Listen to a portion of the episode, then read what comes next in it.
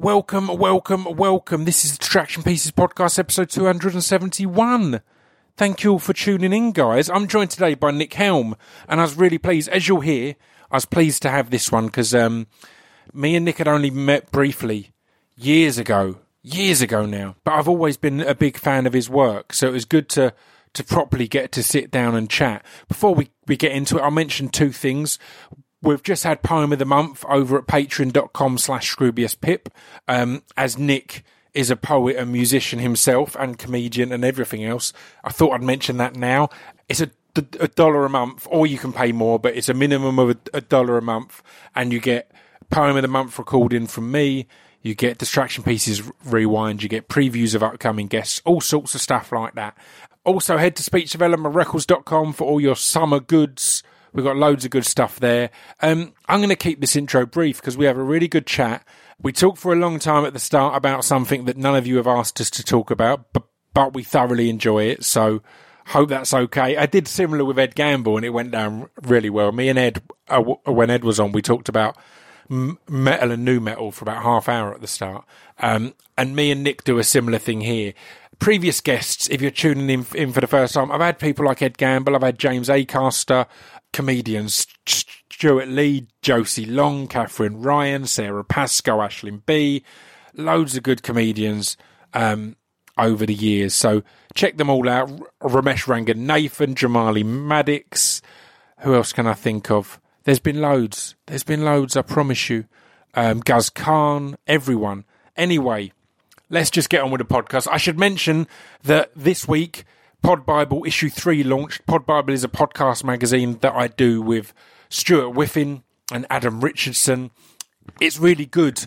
You, you, there, there's places that you can get a physical c- copy. They've kind of become collector's items, but you can read the digital copies at podbiblemag.com. So, um, and follow us on all the, the socials, all under Pod Bible on Instagram, Twitter, Facebook, all that kind of thing. So, come hang out there. But for now, this is episode 271 of the Distraction Pieces podcast with the wonderful Nick Helm.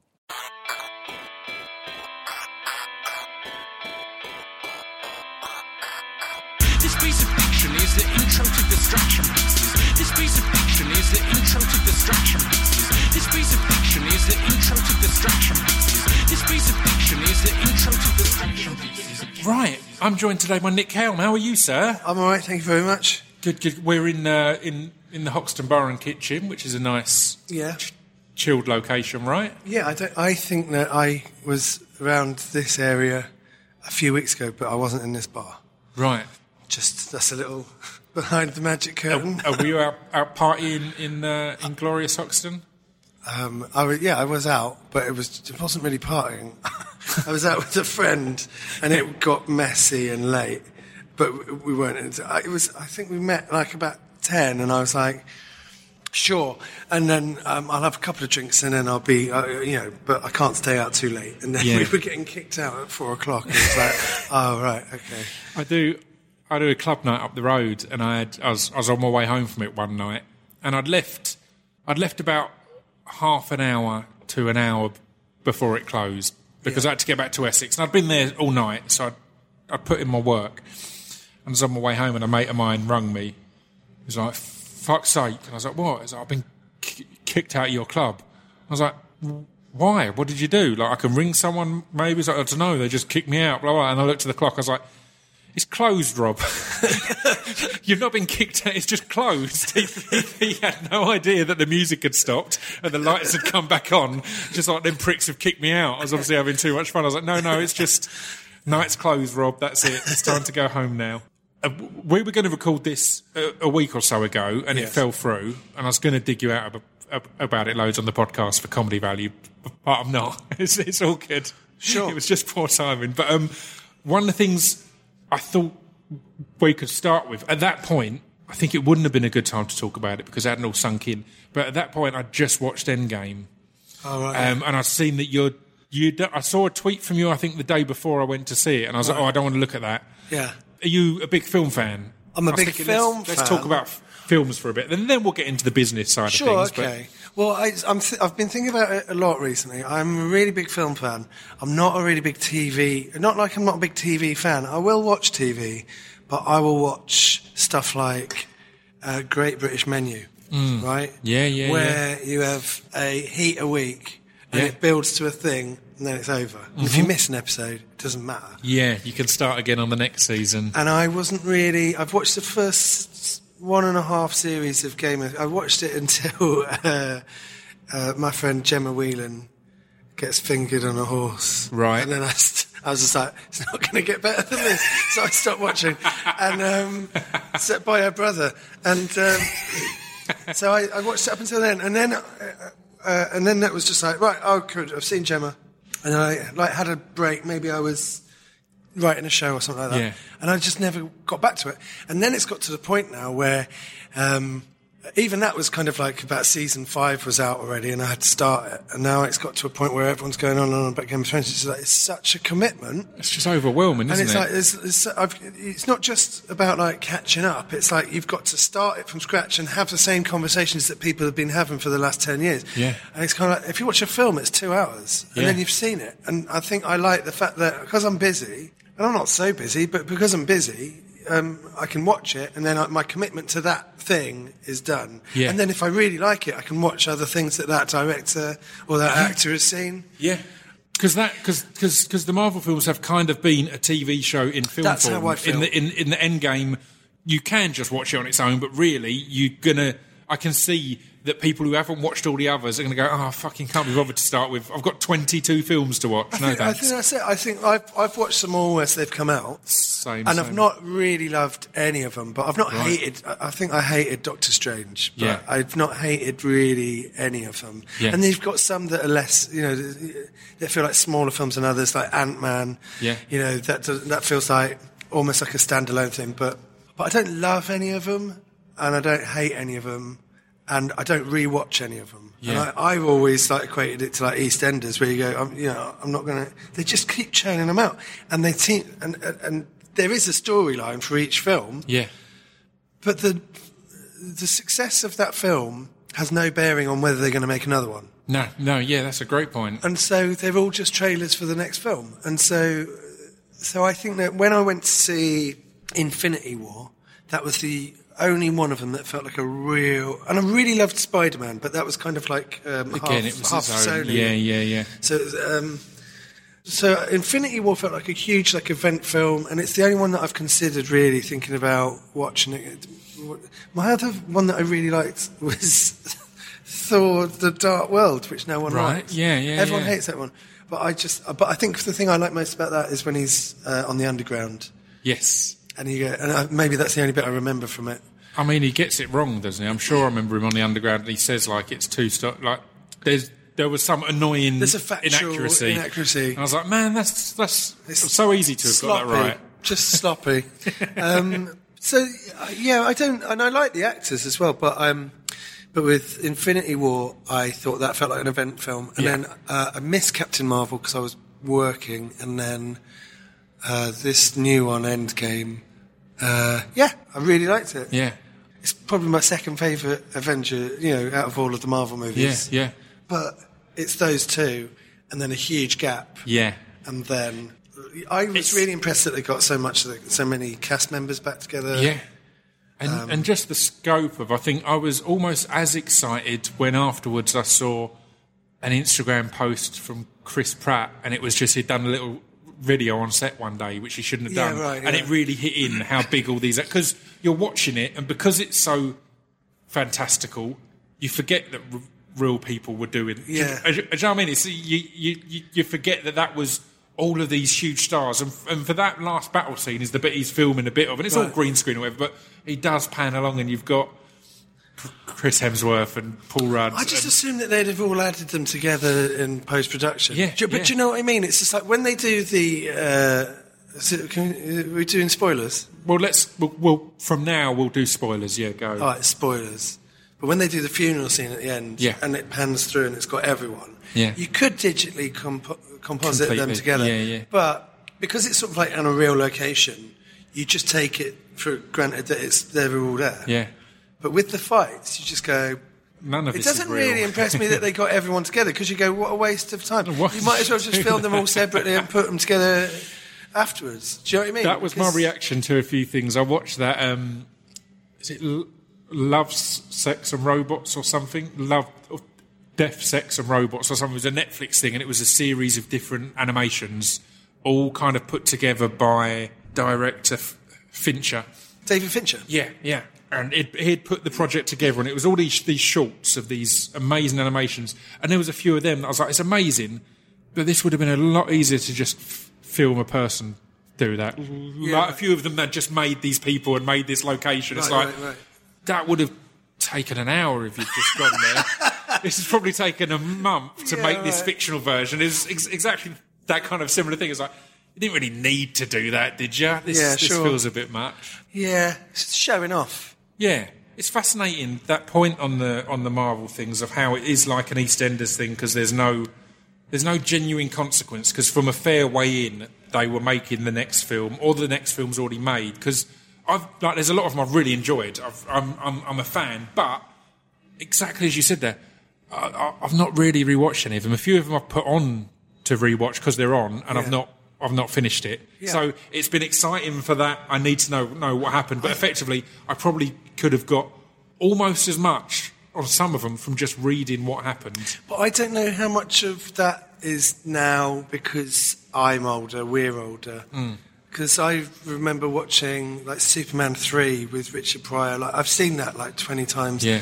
And I grew up on those films and they're like favourites of mine. I watch them over and over again. And, you know, uh, Tim Burton's first two Batman films. Yeah. You know, I watch them over, and even something more recent like The Dark Knight.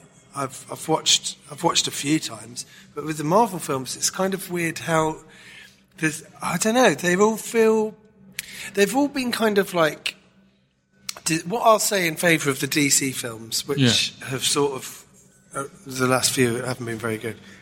They've got a well, hang on. So this is quite complicated because what they do is when they hired someone like Tim Burton, they had like a visionary director to take over Yeah. what they did, and it was the, and the Batman films were less Batman films and more Tim Burton films. Yeah, I'd agree with that. And then when uh, Joel Schumacher came over, t- took over, he kind of made them into kind of like they were Warner Brothers movies. He was Yeah. basically trying to sell toys for them. So when Christopher Nolan took back, became, they became Christopher Nolan movies. And then when Zack Snyder took over, they became sort of Zack Snyder movies. And then uh, and then something happened with like Suicide Squad, where Marvel were doing so well by that point. They were just like, well, let's make Suicide Squad more like a Marvel movie. And then the sort of, um, think it was David Ayres that did that, and he'd already done like a few sort of gritty movies. Um, so they took it kind of like further away from like the director's control and more into like a corporate thing. yeah, But what the difference between the Mar- what you could say in favour of the DC films is that in the past they've always had very kind of like clear visioned directors that were in charge of them, and with the Marvel films, they've all got to kind of like feel like the same thing. yeah. I think that's that, that that's possibly down to the fact that it seems like Marvel, as you say, seem to have had a plan for twenty films or whatever, and it's that's been executed. Whereas DC have always seemed a bit more. Oh, what should we do next? Okay, let's let's do this. And And I think I think when they when they started with uh, Marvel, uh, they were kind of like a little bit. I guess they got Jon Favreau in to do Iron Man, and they Yeah. were like Jon Favreau. He he did Swingers. He's kind of like good at sort of like uh, uh, sassy, smart talking guys. Yeah. And we've got Tony Stark, and we'll put them together with Robert Downey Jr. and they'll create something really special. And then when they, I think the next one was Captain America. We'll get Joe Johnston. He did the Rocketeer. Yeah. Uh, and he's good with special effects. So he's done period action movies, and he's good with special effects. He did Jurassic Park three. Perfect So we fit. get him in. He's perfect. He was a perfect fit, and it felt like a Joe Johnston film. And then you get uh, Thor: The Dark World. we'll get well, it's sort of Asgardian, so we'll get. Kenneth Branagh. You go, no, no, no, no, no, no, no, no, because uh, he's done Shakespeare, and you go, Shakespeare is in the dialogue, but the it's still an action film. Yeah. And Kenneth Branagh wasn't really that familiar familiar with action films. Yeah. And so then it was kind of like, oh, hang on a minute. Well, maybe we'll pull back on getting these. And really, what we want is we want to get all the films to kind of like feel like they're all in the same universe. yeah. But we'll give them slight flavours of what that director could bring. To, you know, like um, Edgar Wright got uh, taken off Ant yeah, Man yeah, yeah. and replaced with someone that, you know that's going to do sort of more like what a Marvel, A Marvel film, yeah, yeah. Uh, but Kevin Feige is the guy, and so I think that when you get to the end, you've watched all of the Avengers movies, you've watched all twenty-two movies, and you go, I think that when you look at them as individual parts, they can be underwhelming. But when you look at it as the work of Kevin Fe- Yeah. Feige or Kevin Feige, I, I Kevin never know. Feige, I've heard Feige recently. I assumed you- it was Feige. when you look at like the complete Kev. body of all of that, when you look at Kevin's work, right, you go, that is actually an absolute uh, miraculous achievement. A unique achievement. N- never been anything like it. And, and you can forgive the weaker film. entries, you know, Yeah. because this guy has basically orchestrated all of the like huge stars: Robert Yeah. Redford, Michael yeah, Douglas, you know, Michelle Pfeiffer. She he got Michelle Pfeiffer basically out of retirement, and you go. You know, and then he's introduced uh, people to new people. He's reinvigorated Robert Downey Jr.'s career. It's like Yeah. he's done so much for all of these. You know, I'm not like saying he's done so much for people like he's done, but they have done loads of charity work on top of that. But I'm not like saying it in terms of that. But in terms of like uh, reinvigorating a huge section of uh, the movie making industry, or specifically Hollywood, then he's done a, this incredible thing that's cross generational for not only the people involved, but the people that are like fans of it. I just Yeah. think that that's sort of. Yeah, so it is an achievement, even though they're all one watches. it, it, it also meant it had to be the biggest film of all time because people had committed to so much over the years. It's Yeah. like you're not going to, if you're watching a, a TV series, it's unlikely you're going to get to the last episode and go, I don't think I'm really into this. yeah, right. It's yeah. like you, it had to be. Like everyone was like, it's destroyed all box office records. It's like, well, yeah.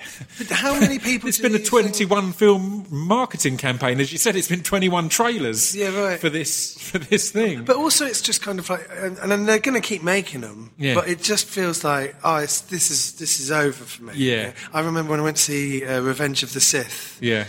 and I saw it on uh, the maybe it was the it was the, definitely the week it came out, if, if not the day.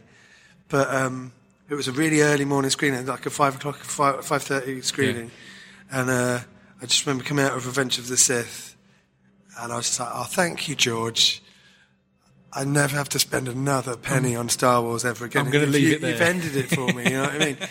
And um, and with this, it's just kind of like it just feels like it's nicely kind of like landed, and I don't really need to bother with it anymore. But Yeah, um, I don't know if I want to start on the next journey because it's another ten years of, of one watchers. this is because this is like the biggest box office. Uh, it's, it's two billion already, Yeah. and it's been out for like what a fortnight. Yeah. and so there must be people that are watching it that haven't seen any of the others. Yeah. that have been dragged along.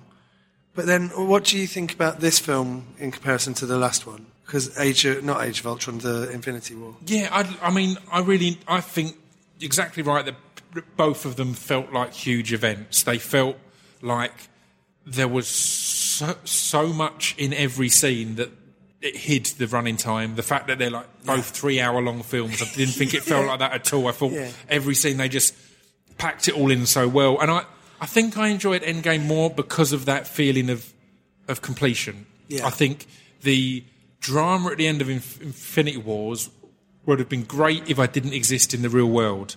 Because in the real world, I was aware that Black Panther has just had a huge He's film. just There's going to be a film, and series. they're not killing um, him off. G- Guardians at that point were signed for a third one, and all this. It's like everyone that died. It was like right. Well, they're definitely not. Do you know what I mean? So Yeah, yeah, yeah.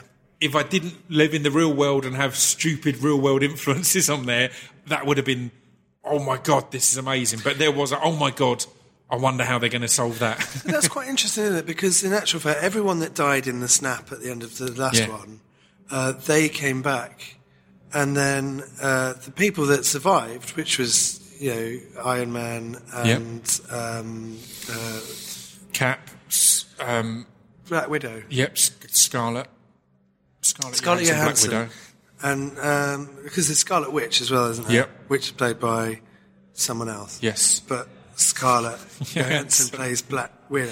Yeah. Uh, so you know, there was only really like five people that could die. Yeah, I, I did find I, I thought they handled Captain America like Captain America is quite a boring character, Mm-hmm. and I thought it's it was a real achievement that he was basically the best character in this film. hundred percent. There's like 70 And- main characters. and the simple him addressing of his boringness cunning of when he fights himself. He's like, Yeah, I, right. I could do this for hours. He's like, I know. It's like the, the kind of acknowledgement of God. Yeah. If, if you're not me, I must be really annoying. Yeah, right. Yeah. yeah, yeah. I thought they did, did great with that, and I thought I think the.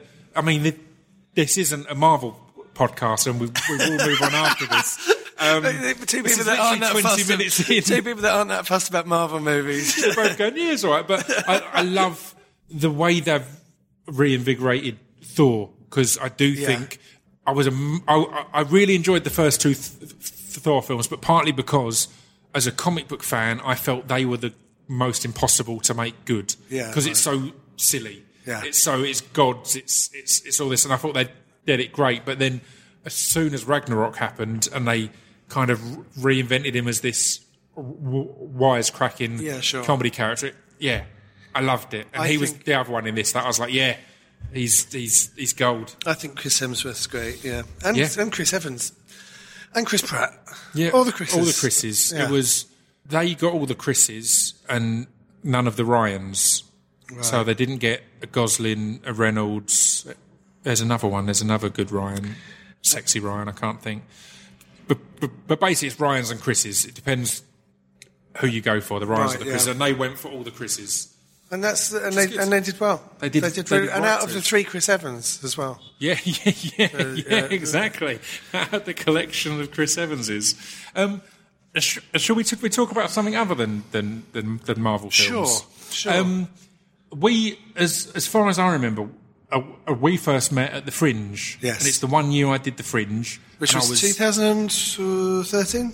yeah, I'd say twelve or thirteen. Yeah, yeah. Maybe, um, I think it was 12 because I didn't have any merchandise back then. Yes, and that was it. I, I was a, f- a, a fan of you already, and I was always excited at the Fringe. Anytime, it's going to sound stupid, but anytime comedians came along or, or were there for my show, because I'm doing spoken word and stuff, and I've written some comedy into it, but I'm a huge comedy fan, so it was Right, right. exciting anytime I'd see like a comedian's actually come to mind, and you came up to me at the merch booth and and asked me about merch because it was a weird thing. I've come from years of touring uh, with music, and we do merch constantly. Yeah. But in comedy, particularly at the Fringe, it's, n- it's not that common a thing. It's not, and also, hmm, I think that you, it can feel a little bit grubby. Yeah. Do you know what I mean? Just like, thanks for coming to see my show. Now, I think it's you're the face of it. You've got nowhere to hide behind. You're Yeah. literally saying, Yeah. this is how much it is, Yeah. and you're going to pay me that. Yeah. And then they give you your money, and there's a bit of you in the back of your head that's going, oh, I wish- I'll give it you for half price. Yeah, You yeah, know what I yeah, mean? yeah. I've like you're got- sort of like ashamed of kind of like Yeah. having to, uh, you you know, charging, not having to ask, but you're ashamed of charging the money. But then at the end of the day, you go, that's what it's worth. Yeah. Yeah. So, I think it's interesting because I think it merch became s- s- such a lifeblood in music more so than in comedy because you previously make money in music from selling music and then digital just killed that. So you'd have live and mm. you'd have merch to try and make that work. So whereas comedy you do your live and then you hopefully make off of that and then hopefully make off of a show a tour Yeah. a tv thing. So I think it was a weird one because I had a f- I spoke to a few comedians that year who had a similar thing because you said ex- exactly that. You're like, how do you make this work? Is it comfortable?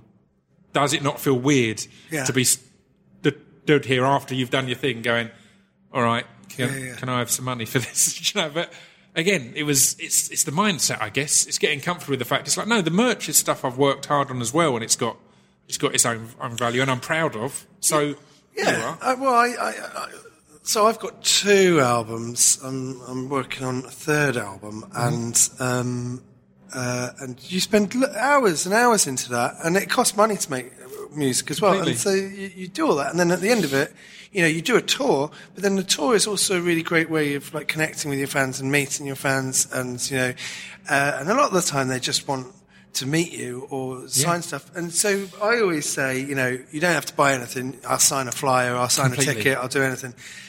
And then you stand there and you just meet so many people and that I think Stewart, I heard this from Stewart Lee when he was talking about merchandise, but basically a lot of the time they just want something to take away. Yeah. And um, and then you meet them, you sign it, they take it away, and then they've got that, and it's like a memory of that night.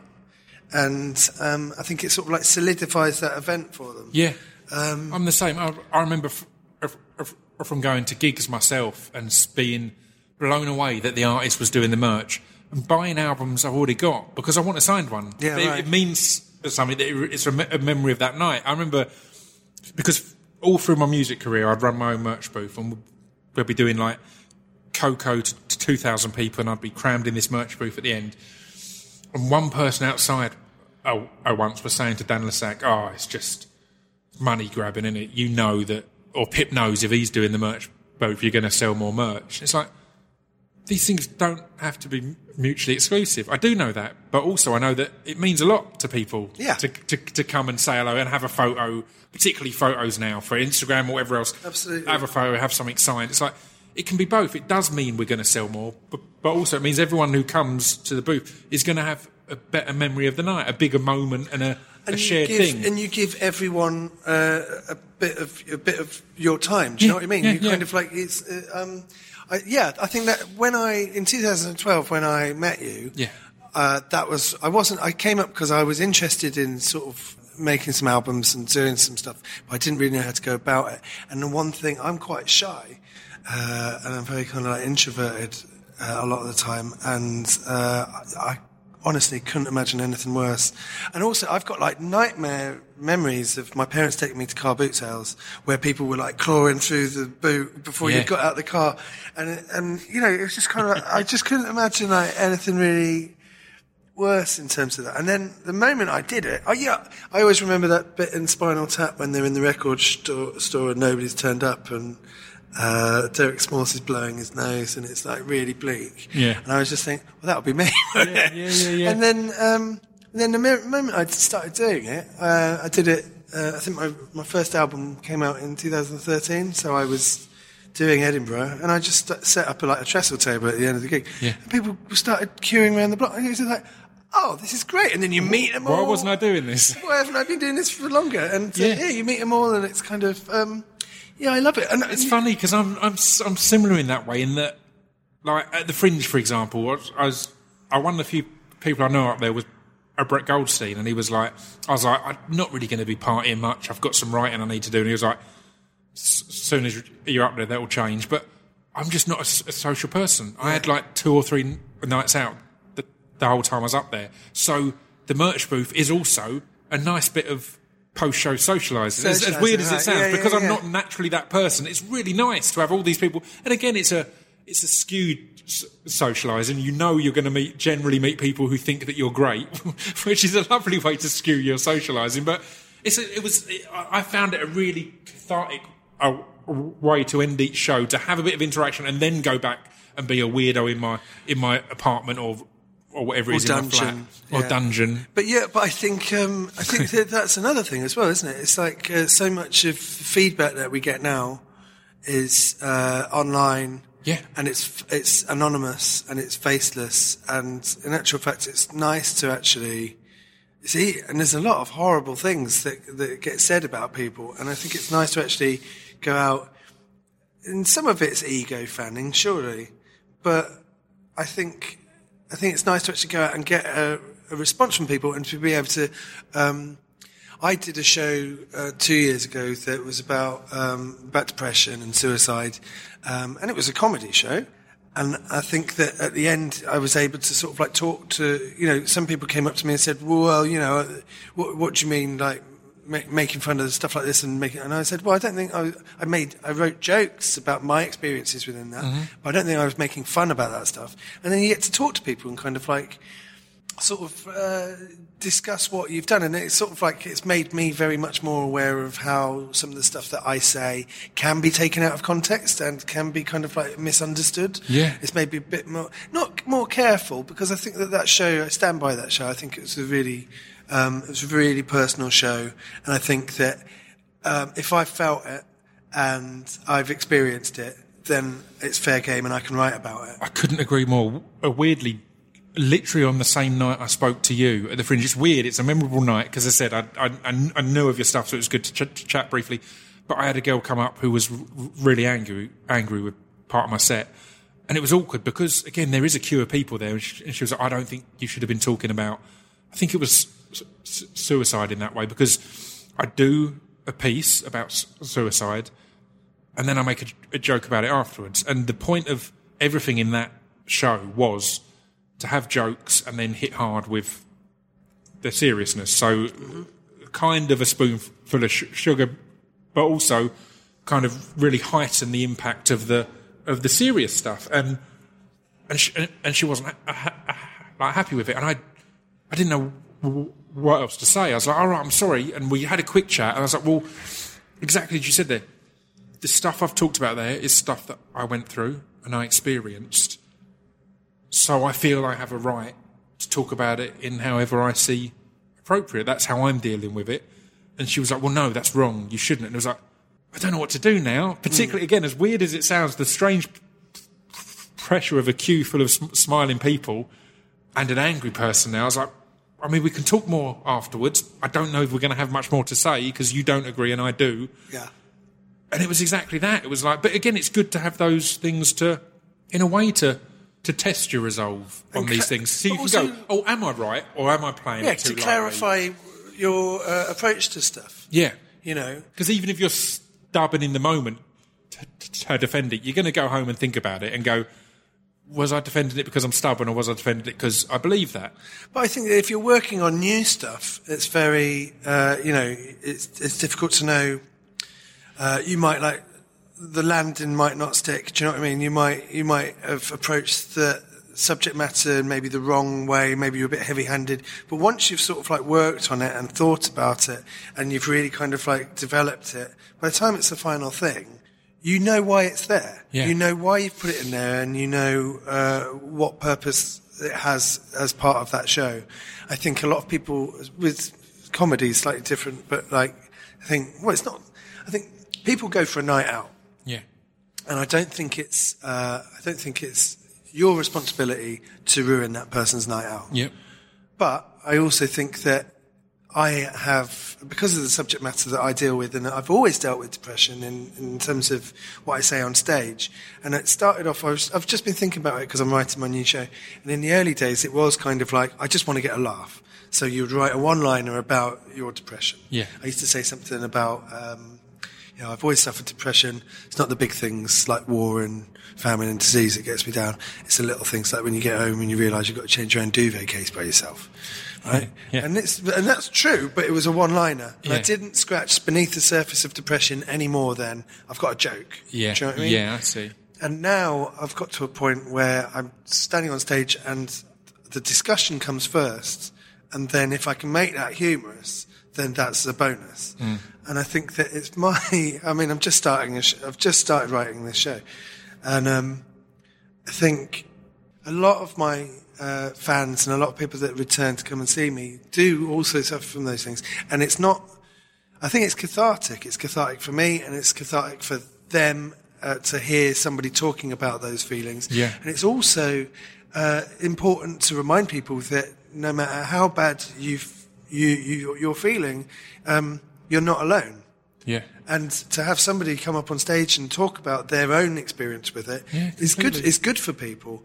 And I think that sometimes it might not be someone else's idea of a good night out, yeah. but it doesn't make it any less valid. completely understand. Yeah, yeah, and and again, it doesn't mean it, if if you removed everything that might make someone feel uncomfortable or not see as a good night out, then so much stuff would be would be buried. It's it, it, it's important to have challenging topics and subjects in, in those places. And I also don't think talking about depression has to be morbid. No. I don't think talking about death has to be morbid. I don't think talking. You know, I think that I've um, made a career of talking about death, and only when I started to get coverage did I realise that people saw it as morbid. I generally it just hadn't occurred to me. It's just something that my family's always been very open about death and stuff like that. So it would come into a lot of my songs and stuff, and then people would be, "Oh, it's all quite dark and morbid." I'm like, "What is it?" I thought we were just having a conversation. I didn't. And again, I completely agree. These things, the more they're discussed, the more because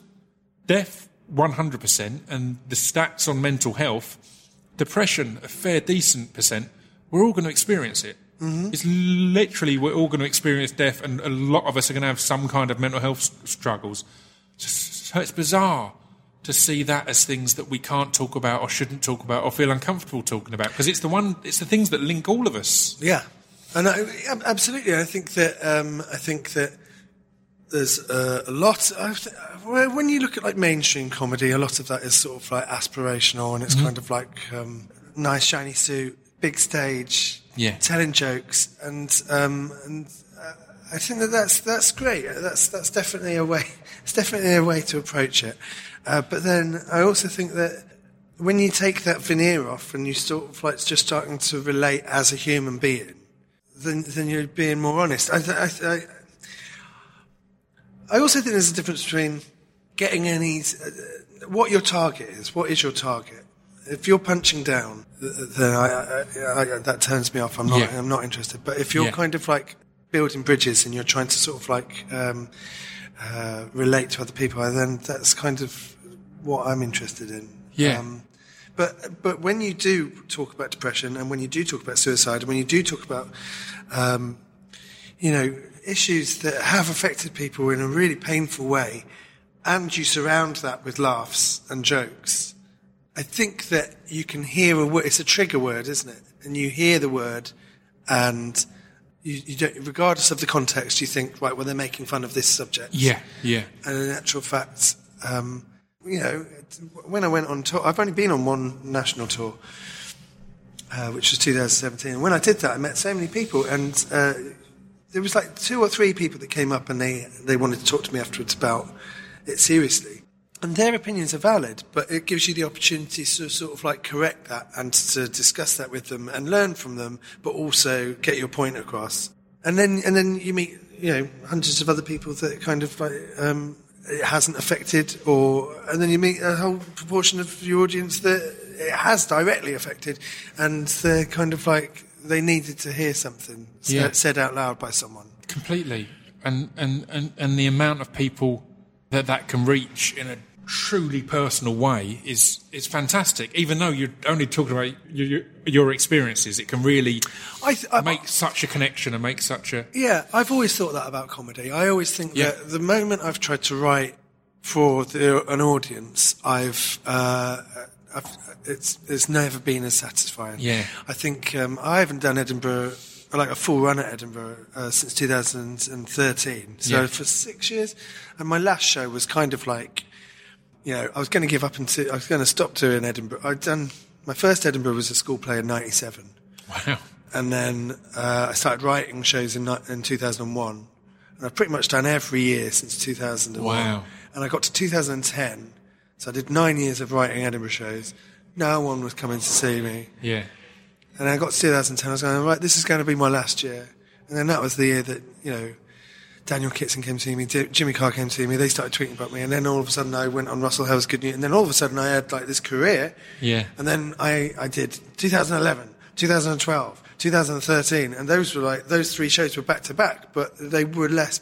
They became less and less personal and more about I've got to do Edinburgh again, yeah and um, I've got a profile and a demand now rather than I've got a show yeah, absolutely, and uh, and I and I and those shows were good shows, Yeah. you know, but they there was less and less of me in them, and I found it harder and harder to write about, about Right.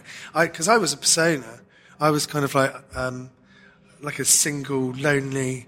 I've just been dumped. Well, this is one of the things I wanted to kind of discuss with you because, I mean, it's interesting that you were talking about the nerves of meeting people on the merch booth and, and uh, uh, initial nerves because it's an interesting one because the times I'd seen you live, it, it's a character on stage, but m- more so it's it's confrontational comedy in a way, or putting people on edge a little in a similar way. If p- people haven't seen, if, if people only know Johnny Vegas from TV, Right, then yeah. his live shows and Doug Stanhope is another one. I'd say that at points you're feeling like it's. Is something bad going to happen? Yeah. And and uh, but it, it, it it's a way of extracting a different kind of reaction, a different kind Yeah. of laughter, a different kind of relief, and it's am- amazing. Um, who was the old um, American comedian who was a master of it? Sam uh, Sam Kinison Yeah, right. was another one that's really. It's such an onslaught that you're not sitting there going, It's not passive. is the punchline's about to come, and there it is, haha. It's so it's such an Yeah. onslaught that it's like it gets such an exciting a, reaction, and that's some of, my favourite comedy to see. But I can imagine to go from that to being on a merch roof going, all right, Yeah, yeah. it must be such a strange transition mentally and Yeah, just comfort wise. Yes, but yes, yeah, I suppose it is. I, but I've always just thought that, um, know, there's a lot of comedians that want that want you to think that th- this looks easy, Yeah. and I make it look hard. And um, and you know, I sweat on stage and I shout for an hour. I mean, these are the old days, but Yeah. uh, you know, it's kind of like an exaggerated uh, persona rather than a direct character. But Yeah. it's um, yeah, and then you switch that, up, and people just come up and they're just uh, and they're like, "All right, Nick, how you doing?" Oh, that, you know, and you're sweating, and they go, "Oh, you're all sweaty." You go, "Yeah, you just saw me on set," and they're just like, Yeah. "Oh, yeah, yeah." And I, I, I think that it's good because it, because I'm not trying to convince people that I am that person. Yeah. I'm trying to make them laugh for an hour, Yeah. and um, and at the end, they meet you afterwards, and they're just like, and they know it's an act. Do you know what I mean? And I think it's very, very much. They know that you're a real person that's doing that. I think that that's that's a good thing to remind people. I also, I stand up is one of the things that like, anyone can do it. You know, Right. Yeah. what, what I was going to say originally about that was that um, rather than just going for a laugh, I wanted to make people feel like they'd come off like a roller coaster. Yeah. Like, and they feel like uh, ad- they've got adrenaline in them and energized. So Yeah. Definitely in 2011, that show when people were coming out, they a group of you know, I used to give out ponchos because I sweated so much, and it would say I, I survived, I, I dared to dream with Nick Helm, and uh, like you'd get when you came off like a, a water ride, and um, so that was like a definite. Let's make them feel something other than laughing. I don't Yeah. know why you. It's just laughter that you want to get out of a show. You, you can feel lots of things in a show, and that be valid. I mean, that's an amazing outlook and approach in general, because I think that's a key part to understanding the ups and downs of mental health as well. Is is I think one of the the most damaging things in modern society is that we've built a society where we've painted the picture that the goal, the, the sole goal is happiness. Yeah. And happiness is great. I'm not sh- shitting on happiness here, but there's a spectrum of emotions that are really important and can be really positive to live through and to learn. But we've built it so that often people think if I'm not in the happiness place, I'm failing. Something's gone wrong. I'm doing something wrong. And it's like, well, no, you're a human. You're going to have loads of different parts. Some parts are going to be happiness, but there's going to be loads of different bits. They're not a failure. They're not a mistake. And I think that's that's great to kind of put that thought to comedy. It's like, right, well, we can get laughter, but there's tons of emotions, and we're having, right, we've got this hour together. This is all we've got. We've Yeah. got this hour together. Let's let's try and find more than just laughter. Let's have ups and downs all over the place. I mean, to be fair, if you didn't make them laugh, you wouldn't be doing your job. the laughter's a key one. The same as happiness is a key one in some way, but yeah, But I think that's that's where I failed at the fringe. when we look at um, I just focused on depressing them. when you look at. Um, but then I just think that that is also I, I rather than dark comedy, I always think of myself as light tragedy. you Yeah, know, where yeah, you go, it's like that. the opposite. perfect. Um, but like, also, when you look at Edinburgh as a microcosm, you're there for a month, Yeah. and you bump into comedians up there, or you bump into performers up there, and you go, "How are you feeling?" And they're like, "Oh, I'm feeling terrible. Oh, my fringe is going really badly." You know, you know. Um, and then you see them another day, and they're like feeling like, "Oh, it's great. I had a brilliant show," and all Yeah, that. yeah. But like, you know, when you see people on a bad day, it's important to remember that you're there for a month. You know, and if you had a month in anywhere other than Edinburgh, it would be impossible to believe that you would spend 30 days consistently being happy. Yeah, You yeah, know, yeah. You have ups and downs every single day. Uh, every single hour of every day Mm-hmm. has like complications within it. And when you're up in Edinburgh and you're tired and you're doing a show every day, you you you kind of feel like maybe it's like you're in a privileged position, or maybe it's like you see it as like a holiday, or maybe you see it as whatever. But you know, it's kind of like you're there for a month. And so you've got to accept the fact that you're not going to be happy the time. There are going to be kind of like um, dips there, and uh, and you, Mm. But, but- you do but forget like that. any month, right? You Like, forget but that it's, a regular it's- month. It's like it's exactly because there's so much that you put, so much effort that you put into it, and so And much pressure that's and- put onto it. And it's like a microcosm where you literally go, "This month is is like an example of what a year is like, or what Yeah. a lifetime Yeah, is yeah, like." so like you're going to have good bits and bad bits, and and and you think because you're up here and you're making the effort that you should be happy, but it's pockets, you, you Yeah. know, and it's and it's good to focus on that. The other thing about stand up is that, that I think and performance is that um, anyone can do it, and I think it's good for people to see that I don't know how other people present themselves, but it's good for people to see that I'm just normal. I'm just Hmm. me. I'm, all, I'm, I'm, I'm in the, I'm in the bar after the gig. You know, Yeah. I'm getting my coat on. I'm there. You know, it's not like there's no. I, I'm at that level where um, I'm not playing big enough venues where I'm protected from a, a, an audience. Yeah. So I'm sort of like right in there with people, and I think it's good for people to realise that you know, if they don't like you, that's fine. You can do it yourself. Why Yeah. don't you go and do it? You know, and if they do like you, that's great. Take, you know, I find it, I found, before I made a living out of it, I found getting out of the house every day and doing stand up just, you know, cathartic. And Yeah. You've nailed one of the greatest arguments on any criticism these days there. And I've used it tons with the podcast. I'll have someone say, you talk like the two things I have the most is they love the podcast because I, I let the guest speak and it's a conversation rather than an interview. And the other thing is that I never let anyone speak and I talk over everyone and inter- interrupt them. So it's the two conflicting things. But exactly that. I'm always like, start a podcast, man. Like, and I don't mean it in a snarky. Or if you think You you, can yeah, better, yeah, it's like, yeah. no, dude. Like, l- literally, genuinely, start a podcast. If you don't, if you're not enjoying the way I do this, start one. There's Yeah, so many ways to do I've it. cobbled Yeah. together. Do you know what I I'd- mean? I'd, love to hear of you. You know, yeah, just make it, and that's that's great on the comedy thing. It's like if you didn't like it, cool, go, go on, yeah. go and do it the way that you think it should be done. But that's exactly it, and it's sort of like, and, and it's not, it's, it's exactly what you say. It's not about like, well, you you, You think you could do it? better. Nah. It's literally, um, I was I was like I was like you once. You know, I I thought comedy was something that someone else did. Yeah. and you watch it, Yeah. and you have to sit and watch other people, and you go, well, it's not for me, and whatever. If you, you know, it's a thing that is free to do. Yeah. You know, it's free to write. It's free to experience things and find Yeah, things funny and write write your ideas down. And uh, a lot of most of the time, it's free to sort of like get up on stage and perform it. Yeah. And to work out whether you want to do it. And if it's not that, what if it's something else? You know, you know. I think you get a greater to have that appreciation of anything as well from from from getting to know the inner workings of it a, a little bit. I find with most things that if I've tried something, I can then get more out of it. If you know what I mean, as a as a as a, as a viewer, as a as as a watcher, if I've been up on stage, or even going on smaller things of, from touring, at some point, I've tour managed, I've been the driver, I've done every element of that, so I can appreciate a good driver, a good show, I mean, all these other things, Mm-hmm. and get and get more out of that. And I think that's a similar thing. If you can, the more you get and understand the things, the more you you get out of them as a as a viewer as well, No, or as an audience member. Yeah. Are you familiar with the film Old Boy? Yeah, yeah. I'm going the somewhere original. with this. Yeah, yeah, the original. There's I haven't quest- seen Spike Lee's one. I didn't think it was bad as everyone said. I quite enjoyed it, but yeah, it wasn't thought as it good was as so the weird original that they did it anyway. really odd to do. Um, but the big, the thing I love about that, and again, s- s- spoiler, um, spoiler alert, the gr- the masterpiece line in that is, you've spent the whole time wondering why we uh, we locked you away, and you've not asked why we let you out. And that's the big kind of twist. It's why he's been l- l- let out at this point.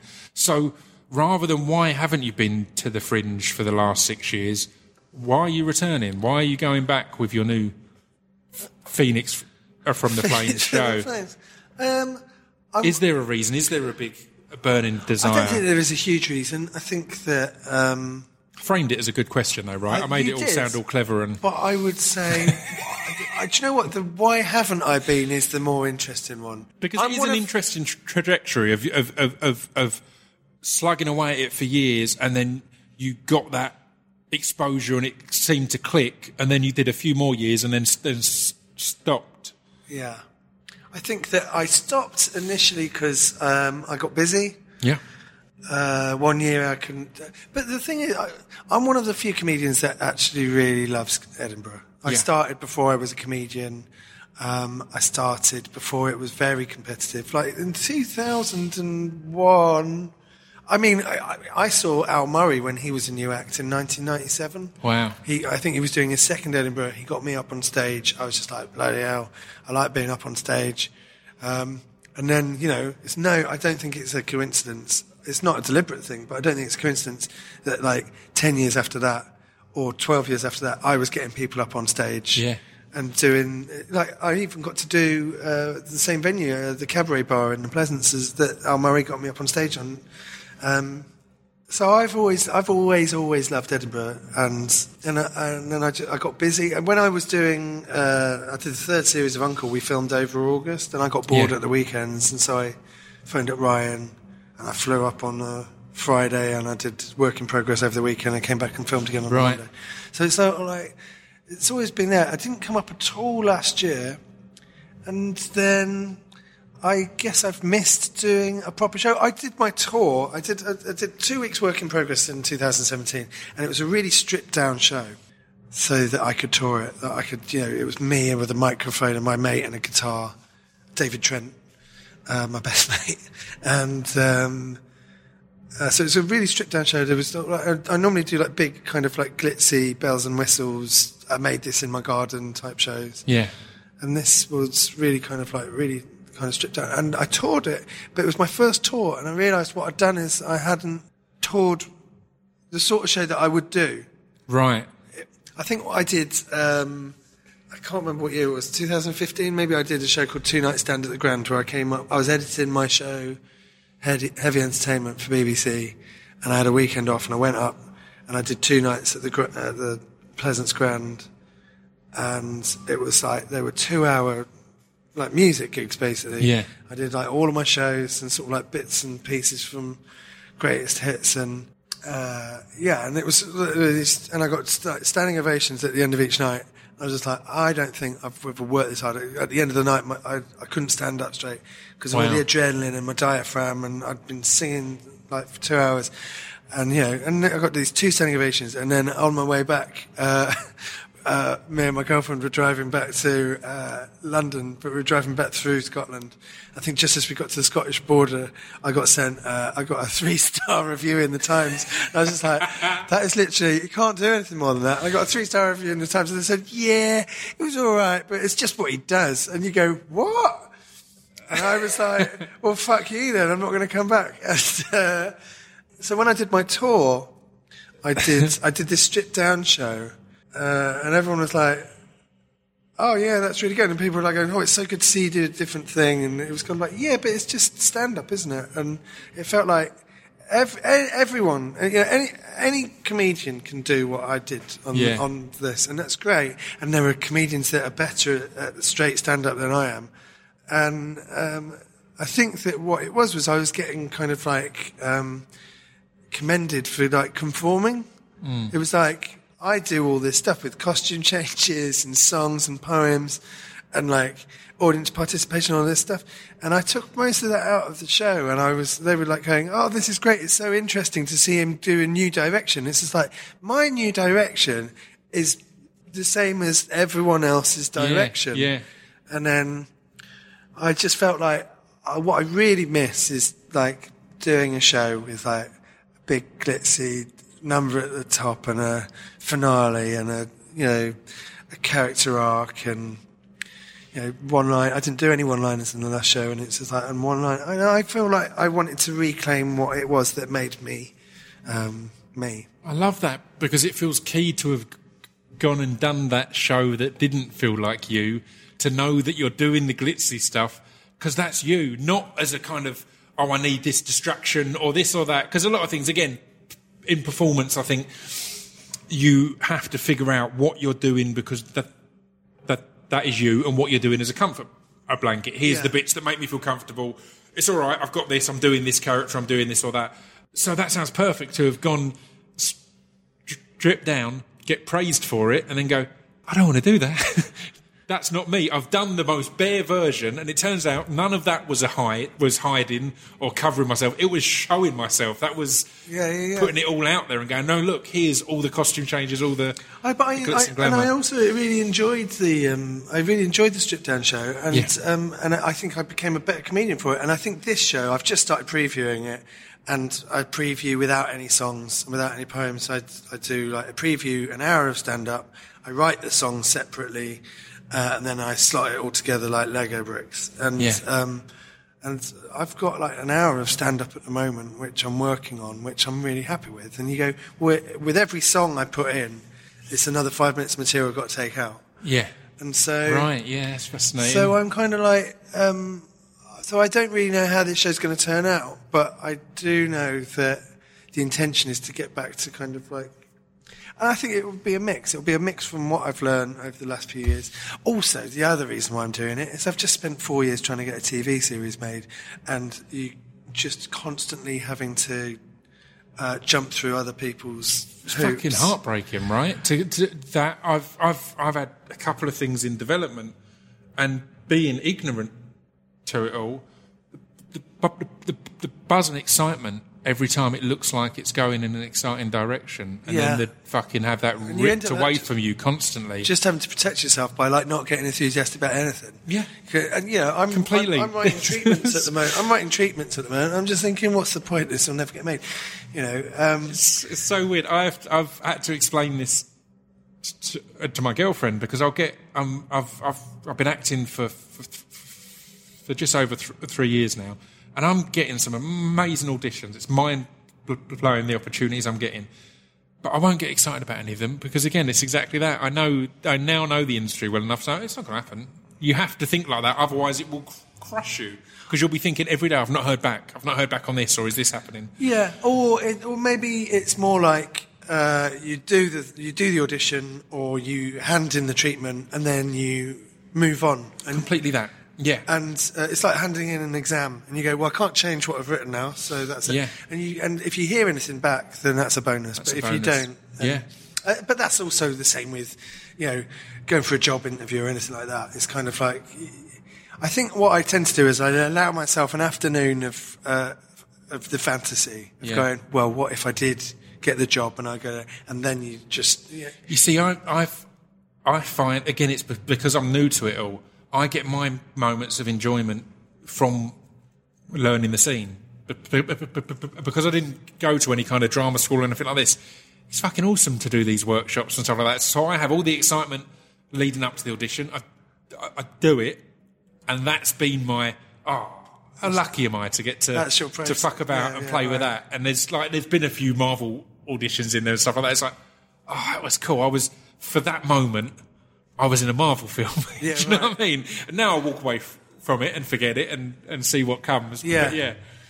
but Oh, yeah. with that, it must be nice to have something that's in your control. Then to go right, I'm making a show You- and I'm going to make this show. You do, yeah. I mean, you do stand Mm-hmm. up, and it, and you're directing it, you're writing it, you're in it. You know, you're you know performing it, and you can uh, you can tweak it. You know, on stage, every single.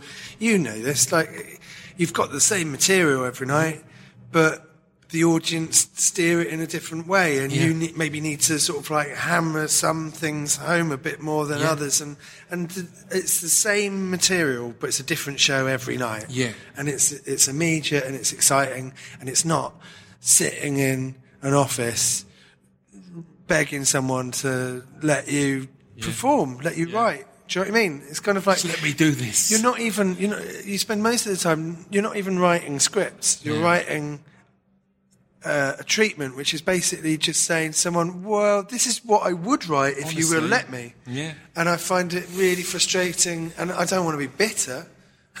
so I'm choosing to just be productive. Yeah, it's and mad. to just get out there and do and do something that you know. It's been. I, I didn't gig for like a year and a half. Um, I'm just getting back into it. I've really missed it. It's good to be doing it again. And also, it's just good to be kind of like in control of my own destiny for a bit. Yeah, from from I found great motivation in sc- script writing from when I had Craig S. Zahler on the podcast, who did um, Bone Tomahawk and Yeah. um, Dragged over concrete. Dra- Dragged over, over Concrete, Brawl in And Cell Block. Cell Block 99, yeah. Um, and it was fa- fascinating to hear from him that he had like four or five huge scripts that had DiCaprio attached, had Brad Pitt attached, all these things, and they all fell through. But all of those are what gave him a good enough reputation that when he's making Bone Tomahawk, uh, Tomahawk, his first film that he's written and directed, he can get all that freedom and control and have these huge names in.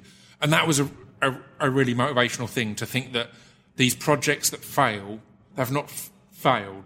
They've not gone to where you thought they would go, but they may have opened enough minds or impressed enough people to know that when that final one comes along, they go, "No, we know this dude Yeah. can write," and we. You know I mean? There's that faith there, and it's it's all building it, and that was that was huge for me because again, I was in that ex- that exact point of the first thing I'd written. It got snapped up up by Warp.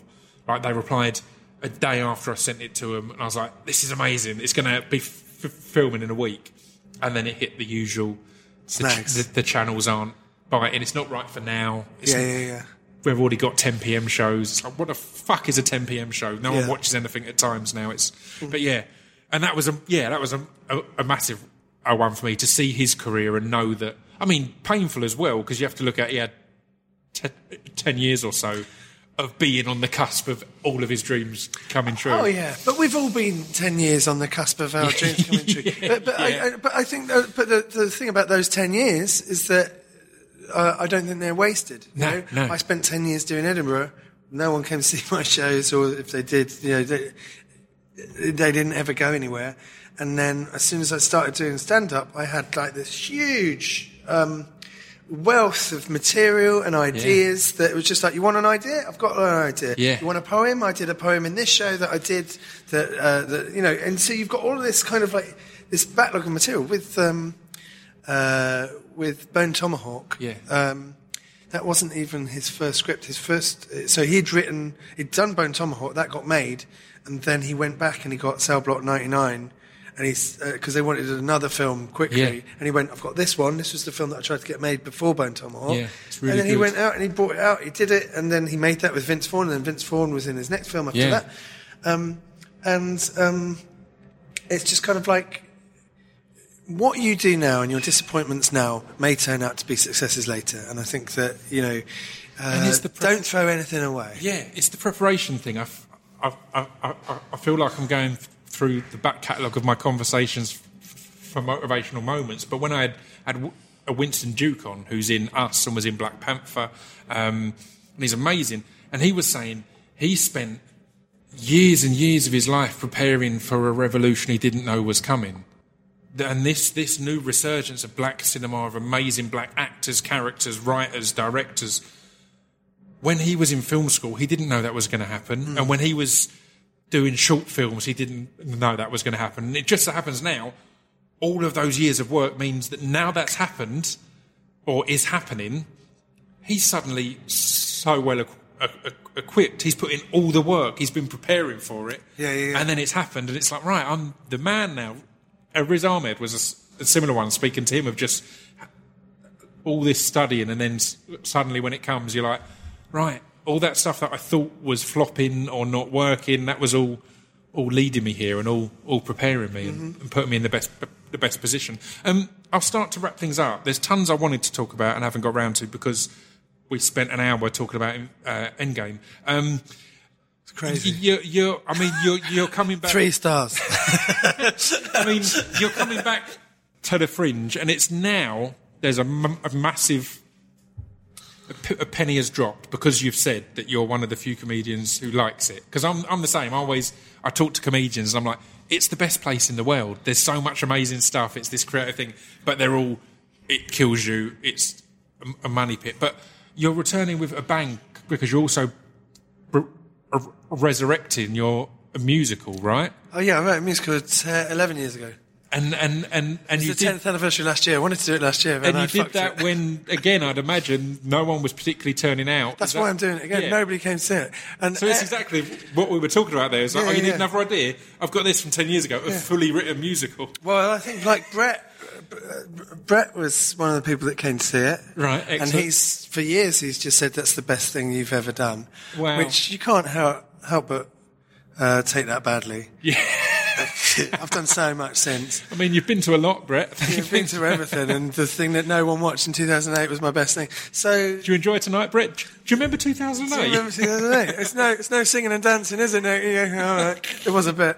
Um, yeah, so, uh, and it was like, I did it 10 years ago, and uh, I think there was loads of really good things in it. And I basically, um, yeah, uh, I just wanted to kind of like give something another life, Yeah. you know, and, and another chance. and yeah, I think it's really good. Yeah, that's great. Yeah. Are you excited to get it, it back out and, and, and do it all again? Ha- Yeah, we're still ha- casting Have you at the to moment. be so preparing? bit- am I excited about it? Oh, well, I did it again. and what is it? Like, like what kind It's, of? it's weird. It's not really a musical. It's it's basically it's um, a series of musical vignettes right. based around uh, B movie horror uh, horror films, um, and they're all like five minutes long, and it ends in a fifteen minute rock opera, and it's kind of um, yeah, it's called I Think You Stink. Uh, and it was originally going to be like a collection of poems and stuff, but then I wrote more songs, so there's like a couple of poems in there, but not really. Yeah. Um, yeah, and it's just kind of like, and I did it uh, for Halloween last year for the 10th anniversary, and it was really fun. Uh, and then I was just like, do you know what? I'll, I'll do that in Edinburgh. I reckon, that, and it, more so than stand up in a way, it kind of feels like it's perfect for Fringe. Yeah. I think that I couldn't tour it. Um, and all the effort that I put into uh, put it's got like loads of costumes and props and stuff Yeah. like that. So I did three nights at Halloween. It's just like, well, I want to do this again because I've put so much effort into it. yeah. Um, and uh, you can't tour it, and it's kind of like, well, with stand up, you could do like a, a weekend of work in progress in Edinburgh and then tour it. Yeah. But with this show, it's just kind of like this belongs in Edinburgh, really. Yeah. More so than anything else. It seems so- perfect, yeah. B- being in the, the same lo- a location night after night. I had to explain Edinburgh to to, to B. Dolan and Sage Francis, who were two rappers who were, who were, c- were coming over to do a few. They'd done two years there now, but their initial fear was, well, we've got a decent pull in, in Scotland, but not enough for like a whole. It was like, oh no, it's a tour. Just the crowd comes to you. Yeah. people come from. It's like Oh, I've never the, thought of it the best that. idea for a tour. It's like no, you do a tour. You just stay in one place, and everyone comes from all over the country. It's like whoever came up with it is a genius because it's it means you can do things that maybe you couldn't tour a full mu- musical or whatever until it was huge numbers, Yeah, so you yeah. can afford to do the full production. If it's in one place, that wipes tons of that out. So it's it's completely doable. And yeah, Yeah, that I've, was ne- kind I've of never thought. Do you know? I've absolutely never thought about it. yeah. God, so exactly so that means that my first few Edinburghs, if I think of them as tours, Yeah. I would have pulled half of the shows. yeah, exactly. That's amazing. So, I mean, uh, before we wrap things up, what is the kind of the focus, I guess, going forward? Because you've written a lot and acted in. Um, I loved uh, a reluctant a landlord, and I, I, I thought your character was fantastic in that. So you've acted in stuff that you've not written as well. What is the focus? Are you looking at acting more, writing more, that, that, that stand up more, or kind of drifting between all, or music more? All of these? Um, I don't know. Um, I know. I know what I want to do. I mean, so I know what I want to do. I want to write. Um, I see. I never wrote Uncle, which is the thing, which is the misconception. Right. And so I've still, uh, you know, I'm at the moment I'm developing my own uh, sitcoms and shows and stuff. To do at the moment. So I want to do that. I directed a short film that got uh, BAFTA nominated. wow, Uh, that's fantastic. so that's the thing that I spent four years developing to get into a TV series, Yeah. which is just really frustrating. So I don't know. I mean, I'm just, I'm just at a point now where I'm doing stand up, which is one of the things that is I find most terrifying. And I'm getting back into that. I want to get good, good at that again. I'm looking forward to. I'm kind of looking forward to the immediate future, Yeah. which is the stand up, Edinburgh, the tour, and then after that, I don't know, try and get another, try and get a film made. I think that's my goal. It's exciting. It is exciting, but it's also really unknown. Yeah, It's like stepping into outer space. completely, completely. But again, as it, I think, as you've touched upon, all your experiences up to now are equipping you for your future attempts at these things and the journey it all, all lead to. So yeah, I look forward to seeing where it all it all lands. well, you too. well, thank you very much. It's, it's been an absolute a, a pleasure, and I'll plug. Um, or, or where can people f- find the? T- because after the fringe, it will be a tour as well, right? Yeah, right? it's all over. I think it's all on my website. Um, perfect. Yeah, I think I saw you for the first time in 2010 uh, at the uh, Electric Ballroom in Camden. Right? Yeah, yeah, yeah. Uh, yeah. Oh, mad. So it's really nice to like, and I met you so briefly in 2012. Yeah. That uh, yeah, it's really nice to sit down and talk to you. Yeah, it's been an absolute pleasure. Th- thank you very much, sir. Cheers. Thank you.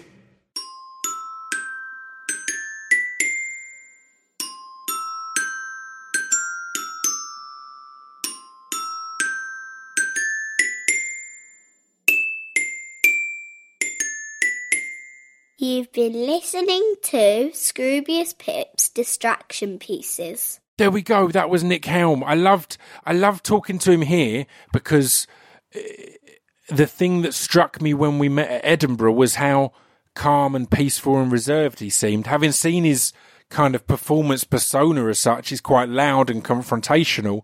I love that he's quite a quiet, um, introverted, contemplative, contemplative uh, individual. So yeah, go and check out his Fringe show and then the tour afterwards and all that is to come.